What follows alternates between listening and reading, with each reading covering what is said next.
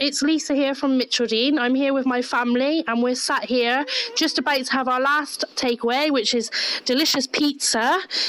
Um, we've been to the shops today. We've swapped our white bread for brown bread.